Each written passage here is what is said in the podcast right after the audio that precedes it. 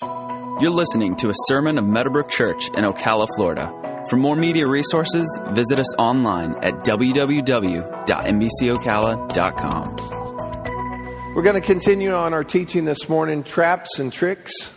Let me mention that this is part 6. Typically, I go about 6 weeks in a series. I am going to extend this 1 week, and so 2 weeks from today, I'll be starting a new series that I'm calling Armor. And you don't want to miss it. That'll be a very exciting and needful series. And we'll talk more about that later. We understand that we have an enemy.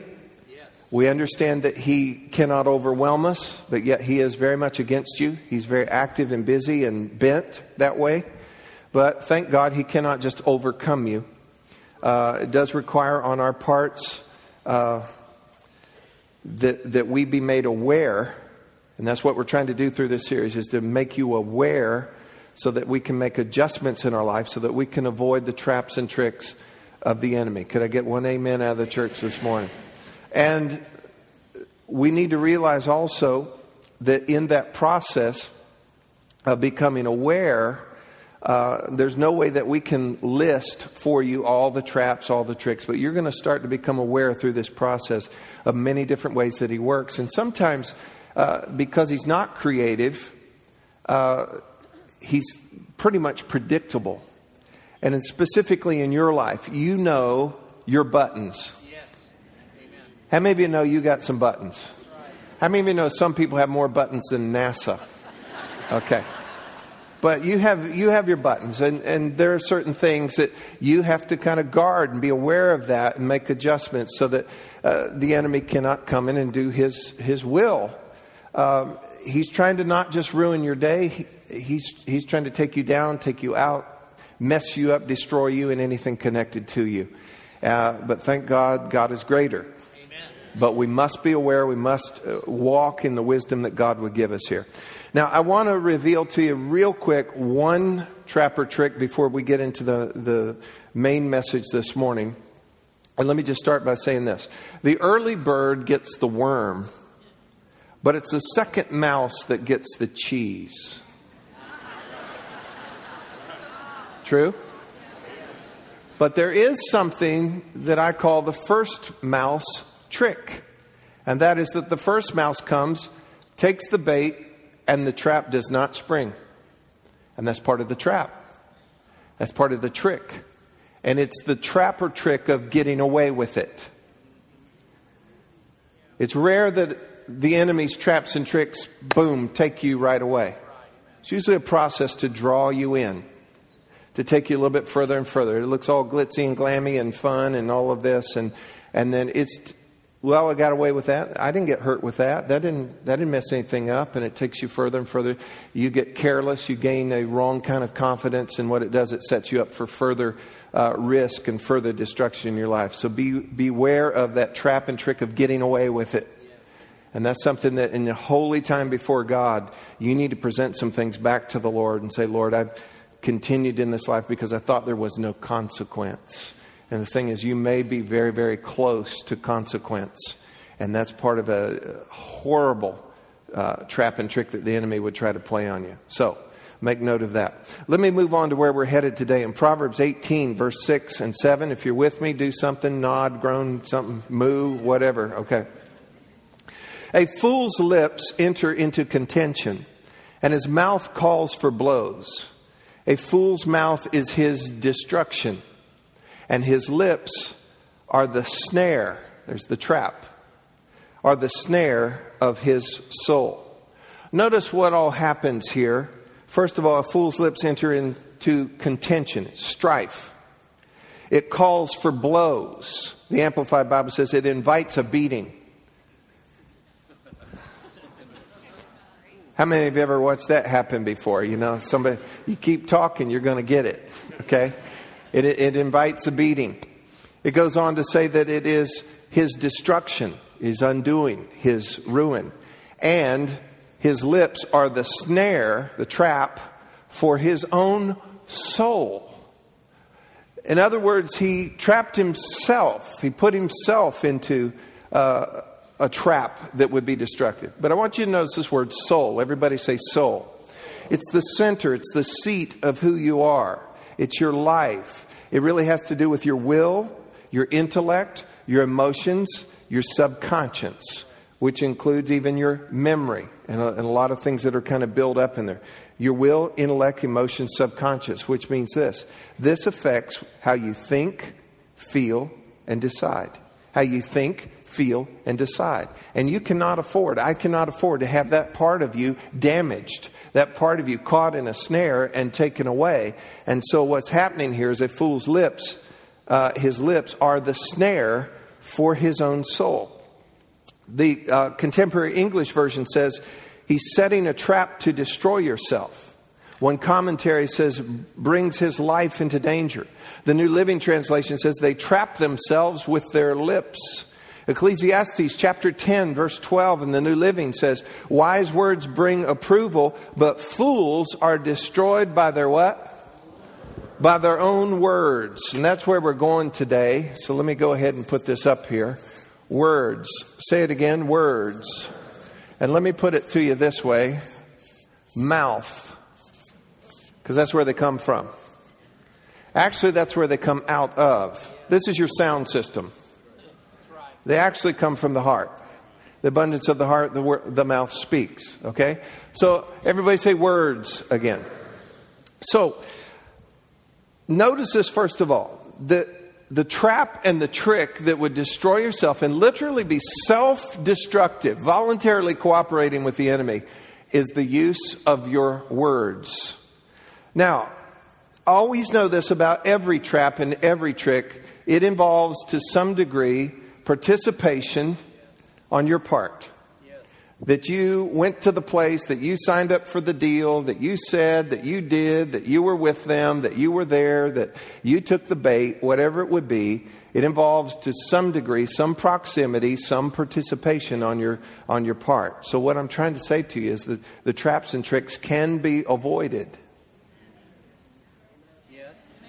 Okay, they can be avoided. Now, let's keep going with this. In these verses, if you were paying close attention, it talked about the lips and the mouth, the words of a fool, And you would say, well, good, doesn't apply to me because I'm not a fool. How many of you know that most church-going people exempt themselves from half of the scripture that is read? Okay. It is possible to not be all wise and still say something wise or do something wise. It is possible to not be a good golfer and have a full set of clubs. I'm proof. Okay?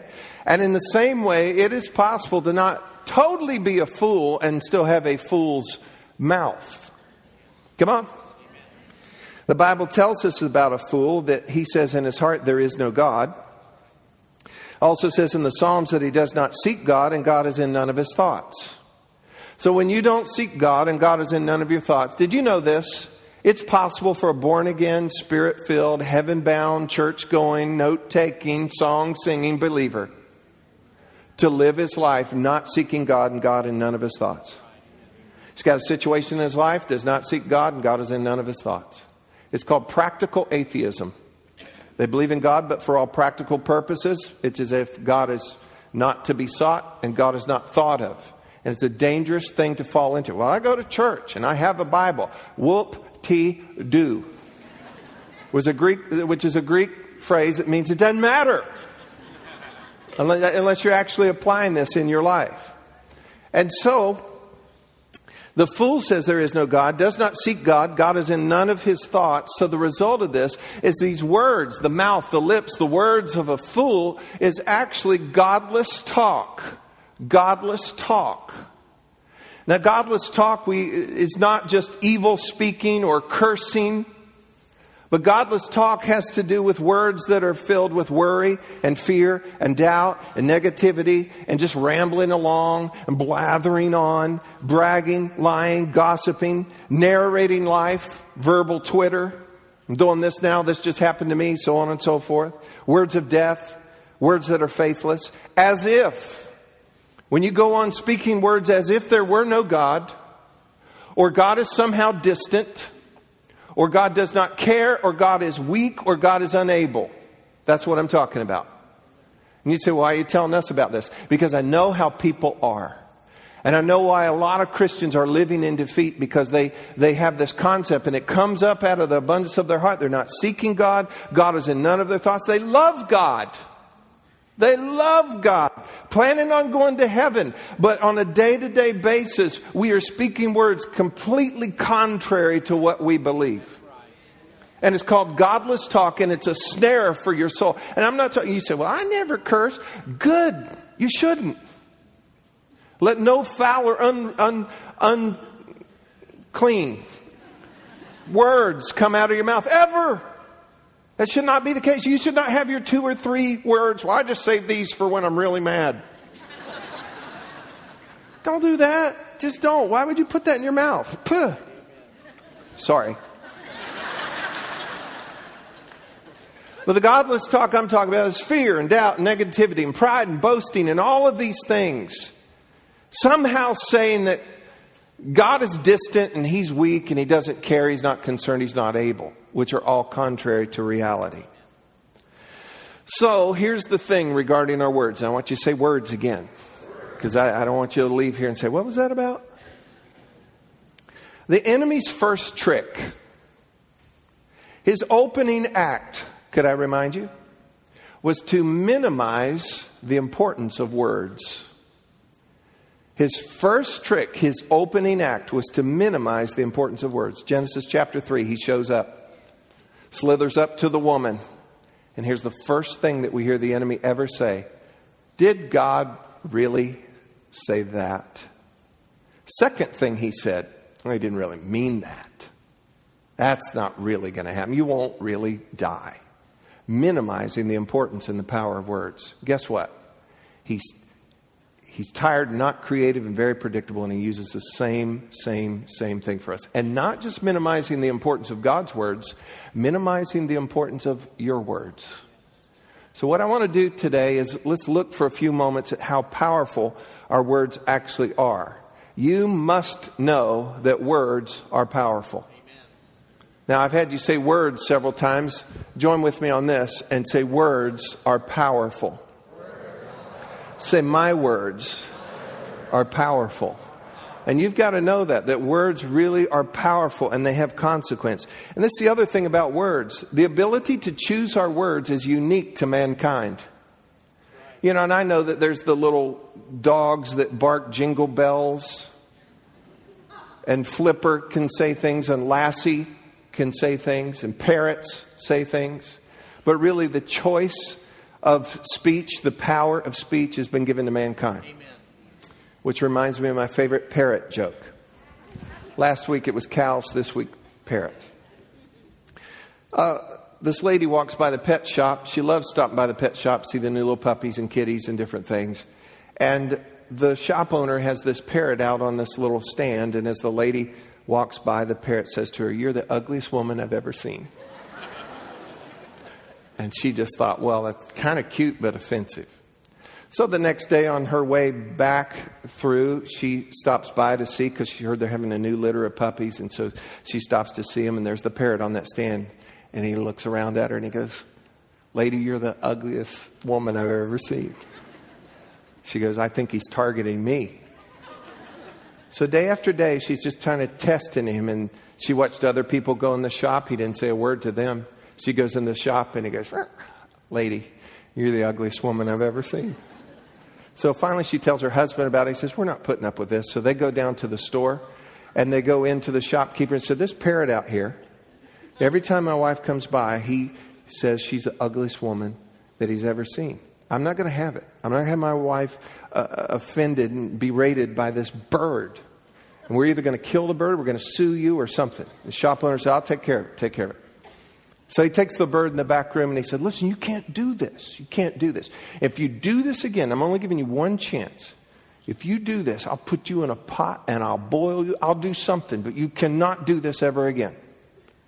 Puts the parrot back out there, assumes that all will be well. The lady comes by the next day. And she walks past the parrot slowly, and the parrot goes, "You know what I'm thinking."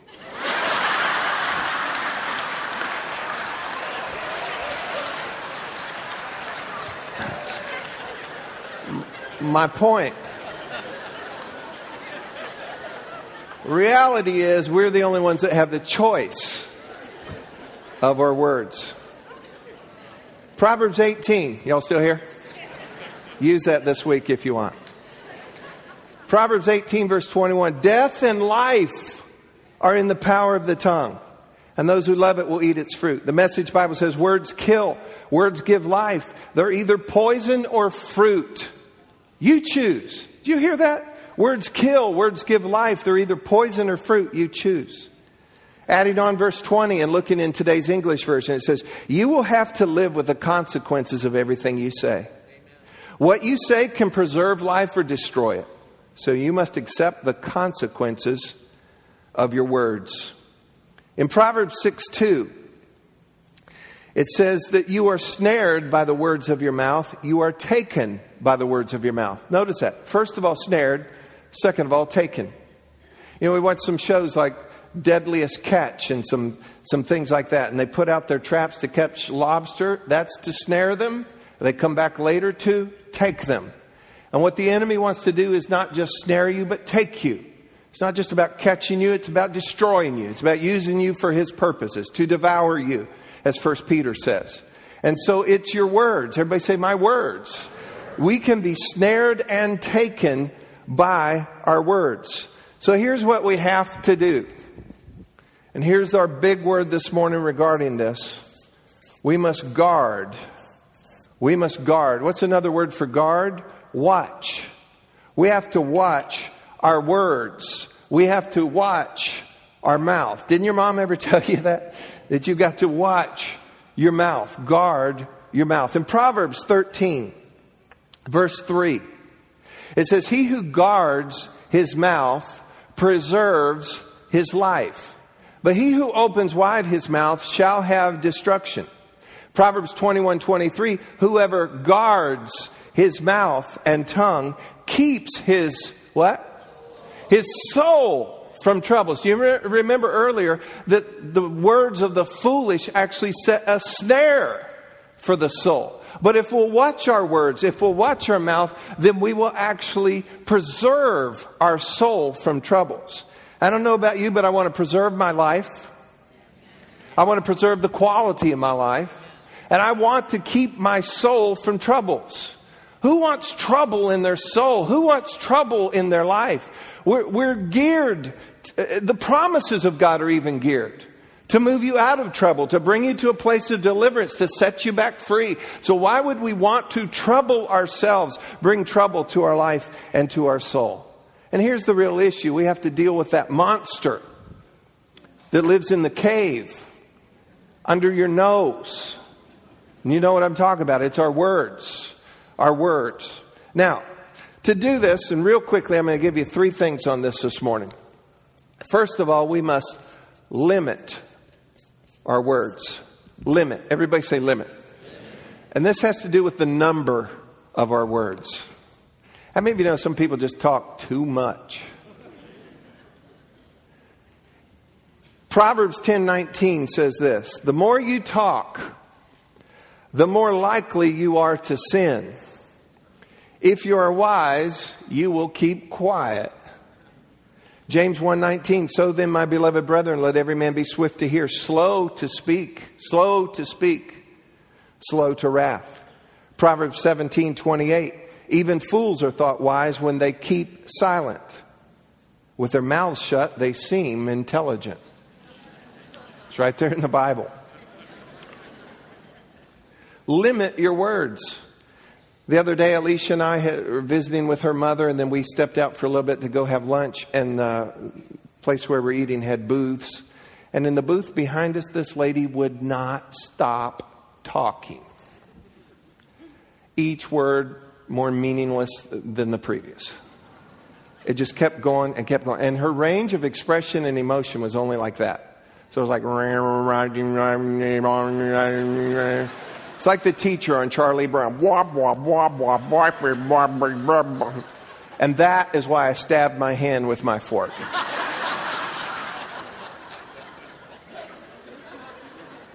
But the worst part of this is if you just keep talking, then sin is going to happen.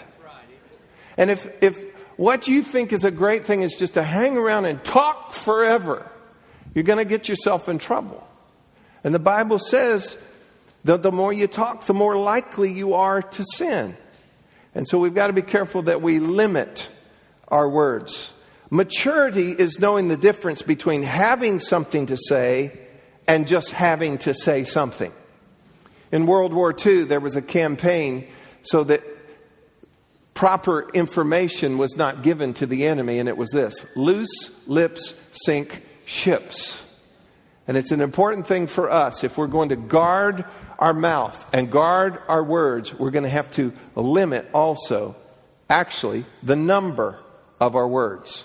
You know, it's been said that women have like 80,000 words a day. Men only have about 20,000 a day. That's why when we get home from work, we've used almost all of our 20, and she's still got 50, 60,000 words left, you know. This is the thing. Ever how many you do have, let's make sure that we limit them and that we use them right. These others will help us with this. Second thing is you need to measure. Measure your words. Everybody say measure. You need to measure your words. Are they appropriate? Is this the right time for them? Proverbs 15 talks about a word in due season. I love the way the Message Bible puts it. It's the right word at the right time. The right word at the right time. How many of you have ever said the wrong thing at the wrong time? Okay? And it's to measure our words. In Colossians, it talks about that our speech would be seasoned with grace, that we'd have the right response for everybody. In Ephesians 4:29, in the Message, it says, watch the way you talk.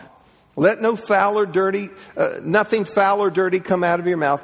Say only what helps, each word a gift. So we're wanting to make sure that we not only limit our words, notice we're being careful with our words, but we're also wanting to measure them. The third thing is this: qualify. Everybody say qualify.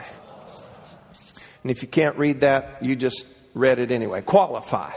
So what we want to do is we want to limit, we want to measure, we want to qualify. When you qualify your words, it means this: you qualify them that they must pass a certain criteria before you're going to speak them. You know, how many of you qualify food before you eat it? Yes. Just think about a glass of milk. How many of you qualify? If you're like me, I look and I make sure it's the one I want first. Because we have an assortment at our house. White water. I mean, fat-free.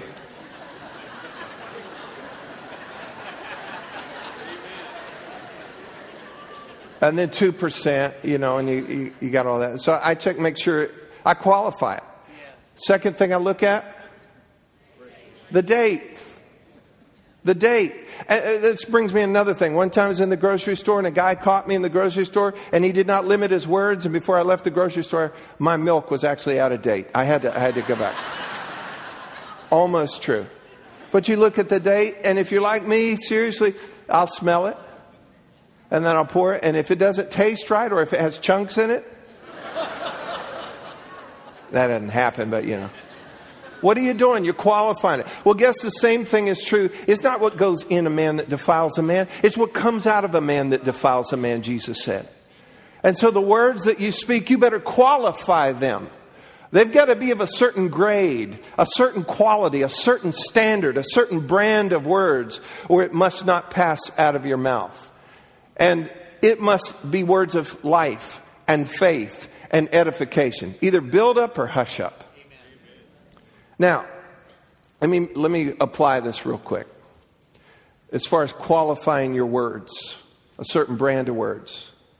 You can snare your life. You can ruin your life with your words. You know it, and we're also seeing it in Scripture. And I've only given you a fraction of what the Scripture has to say about the power of your words. But I'm going to tell you something. I'm kind of fed up. I don't like it at all when people call this slow cala. I don't like when people talk down about this area and nothing good to have. Nobody can get a job here. Nobody can get paid here and blah, blah, blah, blah, blah. And I'm always tired and I'm always sad. Nothing ever works out for me. And we have no business. Nobody likes me. And blah, blah, blah, blah, blah, blah, blah, blah, blah. Nothing ever works out. I can't sell anything. Nobody wants this. And we just speak all these words. And I'll tell you what, check the date on this. Check the label on this. Smell this. It's got chunks in it. Don't be speaking that garbage. Don't let it in your mouth. Don't let it out of your mouth. Are you hearing me?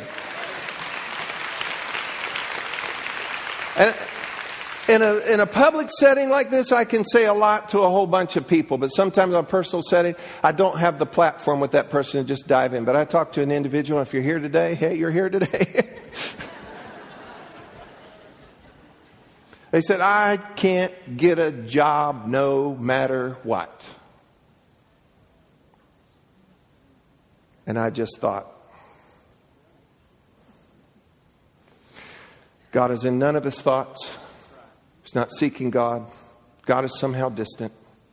God can't pull one off. This same God who caused water to come out of rocks and bread to come down from heaven and can open a sea and allow an army to go through it. Same God we're serving. That's Old Testament. That's old news. And use the same water then as the army, the enemy army chased him, just and drowned him and said, you'll never see that enemy ever again. Take a look at those washed up on the seashore, but you're not going to deal with that enemy ever again. And we've got to be careful of the words that we put in our mouth. If you're always saying, I'm always tired. None of my relationships work out. It's because you're such a thrill to be around. Everything I eat makes me sick and nothing ever goes my way and nobody likes me. And Are y'all with me? And you don't realize that your words have power. Oh, they don't have that much power. Listen, you're falling for the first trick the enemy ever tried to minimize the importance of your words. And I believe that we need to pay attention that our words have consequences and they're powerful. I mentioned to you that my mother-in-law went into the hospital, had a stroke, and she's in a rehab facility now, and she might be watching by internet. Every time I go and see her, I kiss her on her head, and I lay hands on her head.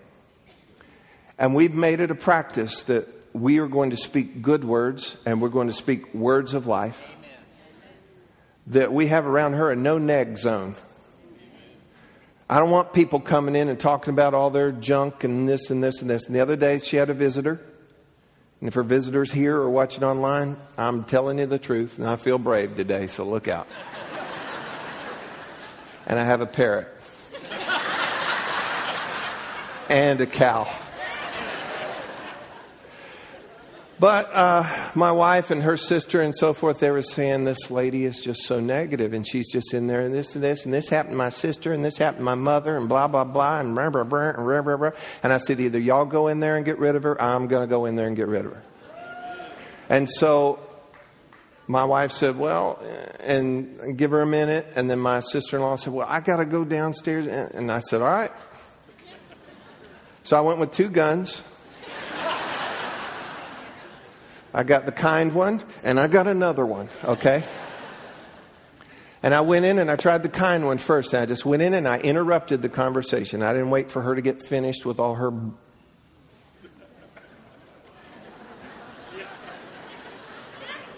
And I grabbed my mother-in-law's feet and her ankles, and I said, Mama, you need to rest now. I said, you know, when she has company, she likes to pay attention and listen, and that kind of wears her out. And I said, so I think she needs to rest now. She goes, you know, I guess I should be leaving now. And I said, yes, ma'am, you should. No, and I was very kind. And then, you know, and then a few minutes later she left. But you know what? You say, does that really matter? I'll tell you what, if it was me laying there, I don't want somebody coming in and say, you know, I knew somebody one time, this happened to them, and, well, God rest their soul, and, you know. And beyond the personal preference of that and the comfort of that, there is power, and there are consequences in your words, and they're either fruit or they're poison. They're either life or they're death, and we need to guard our own words lest we set a trap for our own soul and trouble our own lives. We've got to guard it, limit, measure, and qualify our words. If you got that so far, say amen. Now let me just kind of finish up here. Jesus said in Mark 11:23, and I know with every truth people can take it to an extreme, but Jesus said, read it in your Bible, Mark 11:23 later, the last part of that verse. You can have what you say. But you know what most people do? They just say what they have, or they say what they hear other people say. And so in alignment with the Word of God and the revealed will of God through His Word, I believe that we need to line up our words with what the Bible says we have. Now listen carefully in these next few moments. I'm going to give you some big principles in these next few moments, and then we're going to finish. In Proverbs 15:28, it says this, the heart of the righteous studies how to answer. Studies how to answer. But the mouth of the wicked pours forth evil. Proverbs 16:23, the heart of the wise teaches his mouth and adds learning to his lips. Here's the principle. You've got to allow time. Everybody say time. You've got to allow for time for your heart to study how to answer and teach your mouth what to say. Allow the time. Now, it's not months. This is a supernatural thing. It's your heart. It's the spirit of a man that's connected with God Almighty. Allow your spirit man who seeks God, and God is in all of your thoughts, to allow that heart, the heart of the righteous, to study how to answer. To study how... It can just happen like that. It will sort through so fast and come up with what the answer is. Sometimes the answer is to just, how about that? And we're not denying anything. We're just choosing to speak words of life. But you need to allow the time for your heart to sort through, for your heart to study how to answer and teach your mouth what to say instead of just let her rip. And you know what? Some people say, well, that's just the way I am. I just let her rip. You know what? And you're going to set a snare for your soul, and you're going to be spreading all kinds of junk all around you. You've got to allow the time for that. Now, sometimes, though, how many of you know that sometimes words kind of get past all the safeguards and the filters, and you're about to say it? Come on. Scripture has an emergency release here for you. In Proverbs 30:32, if you've been foolish in exalting yourself, or if you've devised evil, read it with me, put your hand on your mouth. You've seen it. I've seen it. I can remember in elementary school, you know, some kid gets sick in class and he's trying to get out of the classroom. What does he do? I'm sorry, it's lunchtime. I know, but hang with me here. Sometimes you have some words that are about to come out of your mouth that you just need to hurt yourself if you have to. Okay. Carry a stapler, do something, but don't let these things out. Let me finish up. Never use your own mouth to speak against your own hope. Never. Why would you speak against the well-being of your family, your health? Why would you speak against what you desire and are praying for and hoping for the economy and for our area and for people and for relationships? Why would you speak against that? I can tell you who's behind that. I can tell you who's for that. And that's the enemy. And he's trying to get you to fully, voluntarily cooperate and to speak against your own hope and to drive your hope down and break your hope and take your hope away. Never use your own mouth to speak against your own hope. In conclusion, your heart and your mouth are connected. Your heart and your mouth are connected. Romans 10, verse 8 through 10 says this. But what does it say? The word is near you in your, come on, help me, in your, and in your heart. That is the word of faith which we preach. That if you confess with your mouth the Lord Jesus and believe in your heart that God has raised him from the dead, you will be saved. That's the biggest miracle going. For with the heart, let's try it again. For with the heart, one believes unto righteousness, and with the mouth, confession is made unto salvation. Here's the deal. Faith is in two places. It has two parts. Faith is in your heart, and faith is in your mouth. Faith is in your heart and faith is in your mouth. And when you believe in your heart and you speak with your mouth. 2 Corinthians 4:13, as well as a number of Psalms, both David and the Apostle Paul said this. I believe, therefore I speak. I believe, therefore I speak. Can I rephrase that for you? I speak what I believe. I'm not going to because of the pressure of the situation or the people that you're around or everybody else is saying this. I will not speak what I do not believe. And this is important because faith is in my heart and faith is in my mouth. And I've got to get the two parts of faith together. That's how I got saved. That's how I got born again. That's how God has worked so many things in my life is I believe and I speak. I believe and I speak. I believe and I speak. Now, I know some people take this crazy. I'm not talking about crazy. I'm talking about staying on the road of what the Word of God says. I believe, therefore I speak. I speak what I believe. So fill your heart with the good things of the Word of God. And faith comes by hearing and hearing by the Word of God. Get it strong on the inside. Yeah, I believe that. And then add to it those words of faith. And as they come together, they keep registering. They keep firing, so to speak. And when you get faith in your heart and faith in your mouth coming together, you've got something powerful that's about to happen. Now listen to me real quick. When I was a little kid, we went to a denominational church. My parents didn't go much at all. And my mom would take my brother and I out in the backyard and point to the steeple. It was about 2-3 blocks away, and we'd walk, sometimes ride our bikes and go to the church. Every now and then Mom would come. And I remember in Sunday school class, we had the big flannel graph. I mentioned that last week. We're going to have to get one, folks. I'm going to start using it. And I remember them showing us the lessons, taking us through the Bible. And Adam and Eve. I remember being embarrassed a little bit because they were hiding behind stuff. And Noah and Moses and all kinds of things. And then they showed Jesus and that he was born of a virgin. And then he grew and he lived a sinless life.